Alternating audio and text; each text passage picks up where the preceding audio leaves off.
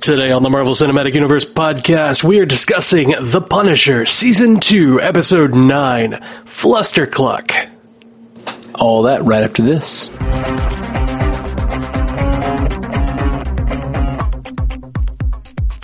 Welcome to the Marvel Cinematic Universe podcast. My name is Matthew Carroll. And I'm Jeff Randall.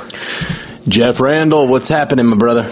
Oh man, just this Punisher stuff. Yeah, let's dive right in. Uh, Okay. episode 9, season 2. Flustercluck. Fluster Cluck. I uh, loved this episode. it's so good. And I feel like that's all we're saying this season is just like every episode's like, man, I, but, but, the, well, we, ha- we've said that some episodes are a little slower than others, um, but this one, I just love what, I, I, I just can't say enough about how good this episode is. I feel like you know it, we we were saying like there were some action episodes, there were some setup episodes, but this one feel feels a lot like it did both. Oh, for Within sure. Within the same episode. Well, this one felt like a setup episode, but a lot of cool stuff happened, and that final fight sequence um, was so much fun. It was. it was. I mean, we got to see Frank doing Frank. Frank being a badass. Just, just my favorite badass moment of the episode, as as we we've tried to say. I think we've only done it on two episodes, but badass moment of the episode for me was, um, you didn't kill him, you shot him, bang. I killed him. no, you didn't kill him. You just shot him. I don't know how I Bang. didn't See, I killed him. I don't know how I didn't see that coming. I really don't. But I was watching it and I was like, oh, I bet he'll try to save that guy so as not to like ruin, you know, the innocence of Amy. Uh, but how did I not see it coming? It was perfect. That is how Punisher would handle that. yeah, yeah, absolutely.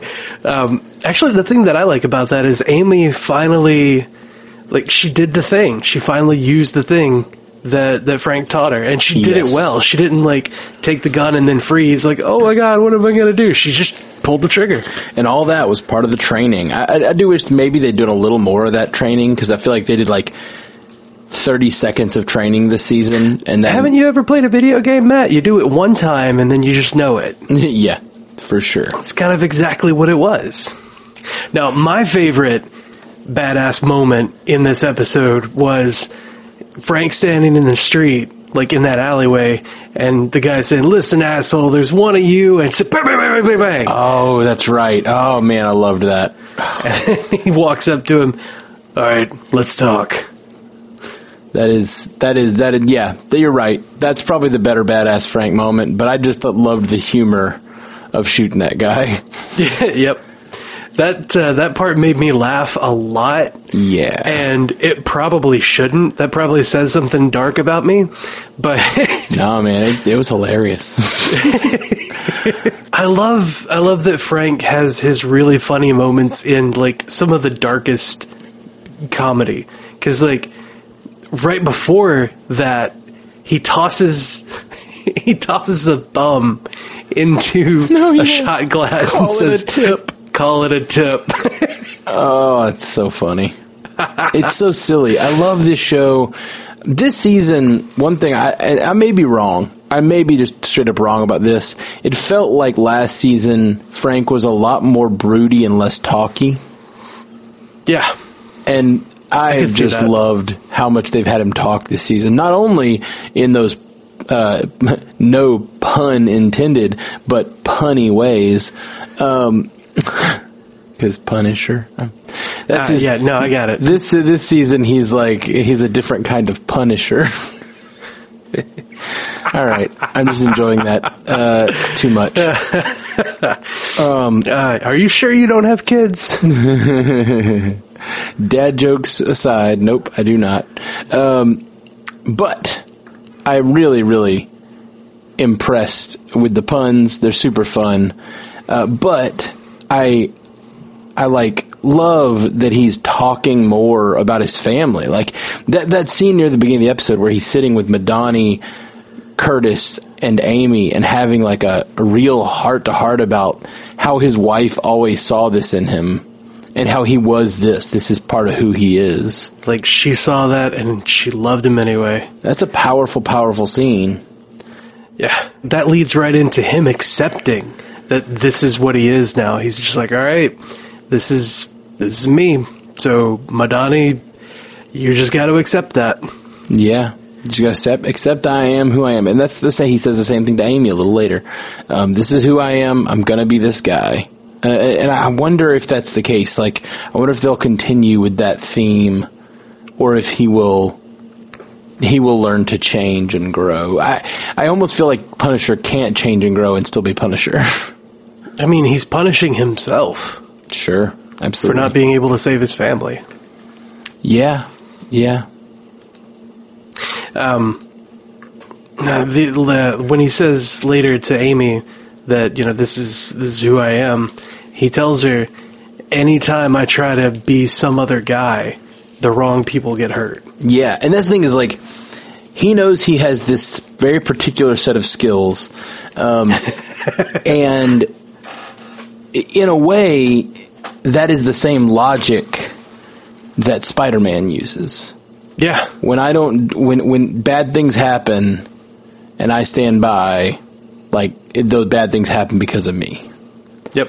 When you can do what I do, and you don't do anything. I mean, it's you know, great power, great responsibility. Yeah, all that's required of, uh, or say, all that's required for evil to prevail is for good men to do nothing. yeah, You know, that's it, that man. Same, that same line of logic, just all over this place. It's the it's the same logic for, and I, I I liked hearing that because it really does give him like sort of a moral basis for what he does. At least, like I think that in a lot of ways, Frank's like misconceptions about morality uh, come from a place of just like the things that he's witnessed.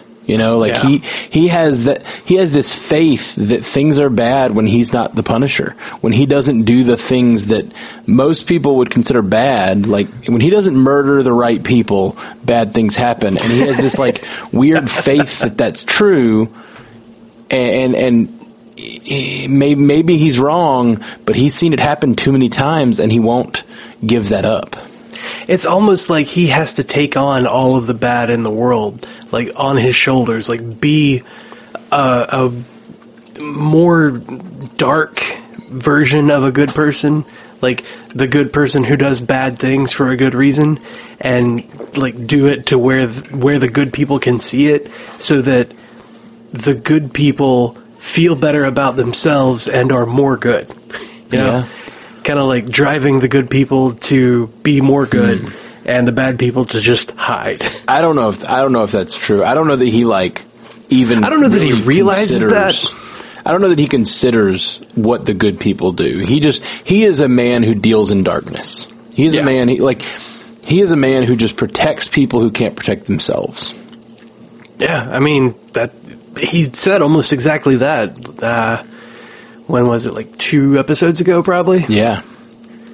I, I love And, that, that, uh, that he is making that moral case on screen. Like, I, I'm not saying he's right. There's a lot of reasons the Punisher is bad, but at Yeah. least he's making his moral case, and I'm, I'm really enjoying it. They're not just ignoring, they're, they're, they're making him directly confront the problems, uh, of the Punisher. The moral problems that exist around the Punisher. Yeah, and he's he's just he's taking his stance. He's he's finally like I don't know that he necessarily just found his moral ground, but he's finally like discussing and and establishing out loud his moral ground. I don't think he's any different this season. He's just they're, they're, they're having him talk a lot more, and I think part of That's- that's what it is. he has come through. He's come through some of the family stuff that was that was powering his revenge last season, and now it's now he's just being him. He's getting involved in these other circumstances that really don't have anything to do with his family. Yeah, he's just letting out all of the dad jokes that he can't say to you know his kids anymore. he's just like, you know what? Now everybody gets it. Um, I don't know. I don't know about dad jokes, but uh, he, he, Well, you know, he's letting them out in the form of bullets, maybe. Now the puns, Right, the Punisher. The puns, and the and the jokes. Yeah, that- he is so funny. Ah, I love this show. I love the show so much. Um, no, let's let's touch on some of the other characters that we haven't gotten to because we've been so fascinated by Frank. Um, we get uh, a big montage of Billy having sex with his therapist and murdering people for money and cocaine. Various drugs, but mostly cocaine. We talked about a couple episodes ago whether he, how bad of a person is he, and there's like almost not a worse scene, like to just like establish how bad he is, just indiscriminately murdering everyone in these apartment buildings, you know. Oh yeah, just like machine guns to the face at point blank range. That you know, that's. I'm not sure that that's something that Frank would do unless. Oh, it you know, absolutely is something Frank would do.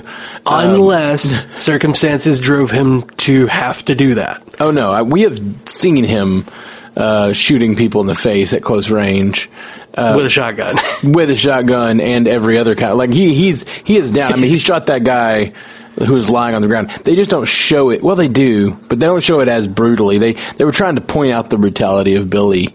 Uh, For one thing, like when Frank goes into a building to kill people, he is killing people that he knows are bad. They don't even know these people are involved. They're just killing everyone to make it an easy, like go in and grab money and cocaine. You know, yeah, he I- I generally think- isn't going to kill someone who's just a bystander. I think that a lot of the uh, a, a lot of the what makes these guys bad and what makes Frank good is the like the intent uh, from the from the the butt end of the gun. Because these guys are like happily shooting these people, like, hey, we're getting stuff, and you know, we're r- pillaging and, and ransacking, and we. And Frank is just like, you guys are bad. I have to end it. Yeah. I don't know. If I'm unhappy when I'm killing, it makes me a uh, an anti-hero. that's that's what I'm taking away from this. Sure, sure. uh, speaking of, uh, in being in an unhappy place at the end of this episode, um, the pilgrim was forced to go back and confront things from his past, and they revealed Yeah. a couple interesting things. Uh, he apparently used to be, I guess, part of the Aryan Nation or something like that. Yeah, he used to be some sort of gangbanger. Well, gangbanger, but some sort of racist gangbanger specifically. Who used to drink alcohol. Yes. Um, so he used to be a gangbanger. He he found himself in a bad place. Uh, with it, his car broke down and he got in some sort of fight, and then um, ends up being, I guess, picked up by the Schultzes or their people and led to the light, as it were. But really, he's just a different kind of dark, in a different kind of darkness. Um, So I, so we left him like he's about to get murdered. It looks like. So we'll see how that works out for those people. Because they're not gonna, you know, just have him be murdered there. That would be really weird. Like, as much focus as they've had on him, Yeah, that would be really unsatisfying. he's barely had any interaction with our our main characters. Yeah, yep. Madani's like, oh man, Madani's still looking for him, and she can't find him because he's dead, and she's Yeah. just like losing her mind, like, where is this guy? Yeah. And then she falls into a dark place and becomes him. And then Frank has to take her out. Yeah, you just wrote the next season. Yep. You're All right. welcome. Any other uh, points you want to make about this episode? Um, I mean, we we didn't really talk about Madani and uh, Russo in her apartment. Oh, that's right. Oh man, yeah. Gosh, Like- that was insane. Super powerful, emotional. Just oh my god, Yeah. raw. Like this is someone. Uh, the whole thing. The whole thing was crazy, but this is someone she used to care about. He used to care about, but doesn't remember. Like they're just both coming from such complex emotional places. It was really an interesting scene, and the power Yeah. dynamics were just just crazy. Yeah, and just the amount of emotion that she's spewing out, and him being just so calm and collected because he has, like, he has completely wiped it from his mind. Uh, not necessarily by choice, but it is just not there.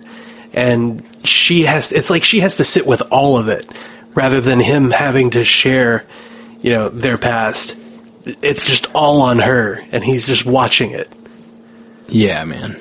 it's just it's crazy crazy god this freaking season is so good So good. All right. Well, let's move on and uh, watch episode 10. You ready? yes yes All right, Yes. guys. Thanks for hanging out. We're the Marvel Cinematic Universe podcast. Hit us up at mcucast.com, at mcucast on all the socials, or go to patreon.com slash mcucast to support the show. Um, we'll, you'll get early ad-free access to all the episodes. Um, all right. Peace. Until next time, true believers.